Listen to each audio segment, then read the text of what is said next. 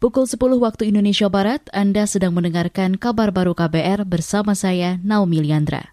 Berita pertama, Presiden Joko Widodo hari ini dijadwalkan mendapat vaksinasi COVID-19 di Istana Merdeka, Jakarta.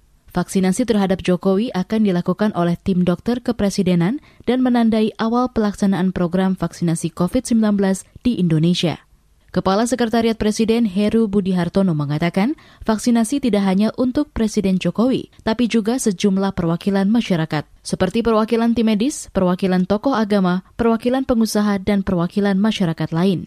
Heru Budi mengatakan vaksinasi terhadap keluarga presiden dan para menteri akan dilakukan menyusul di hari lain. Kita beralih ke berita selanjutnya, di mana pemerintah Indonesia terus mengupayakan untuk mendapat tambahan pemberian vaksin COVID-19 gratis dari konsorsium Aliansi Vaksin Dunia COVAX Gavi.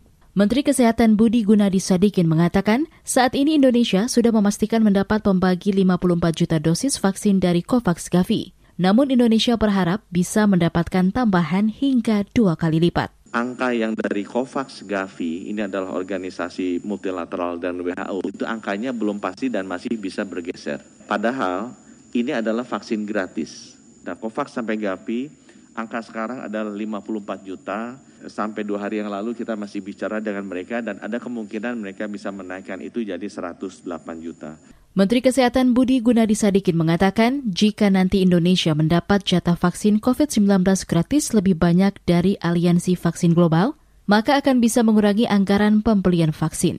Budi menambahkan sejauh ini total kontrak pengadaan vaksin COVID-19 serta opsi tambahan untuk Indonesia total mencapai 666 juta dosis. Kita beralih ke lantai bursa. Indeks harga saham gabungan IHSG pagi ini masih bergerak positif di zona hijau dengan trek naik turun. Indeks masih melanjutkan tren positif pada Senin kemarin. Mengutip data RTI, indeks pagi ini dibuka di posisi 6.439.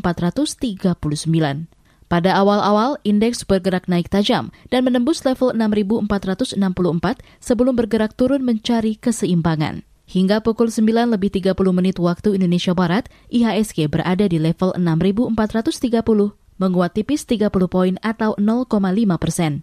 Penguatan IHSG ini masih dipengaruhi respon positif pasar terhadap rencana vaksinasi yang akan dimulai hari ini. Bursa saham utama di Asia lainnya juga bergerak positif, kecuali Shanghai Composite Index yang tertekan tipis 0,1 persen. Sementara itu, data RTI memperlihatkan rupiah bergerak menguat 1,3 persen dan diperdagangkan di level 14.110 per 1 dolar Amerika Serikat. Demikian kabar baru KBR, saya Naomi Liandra.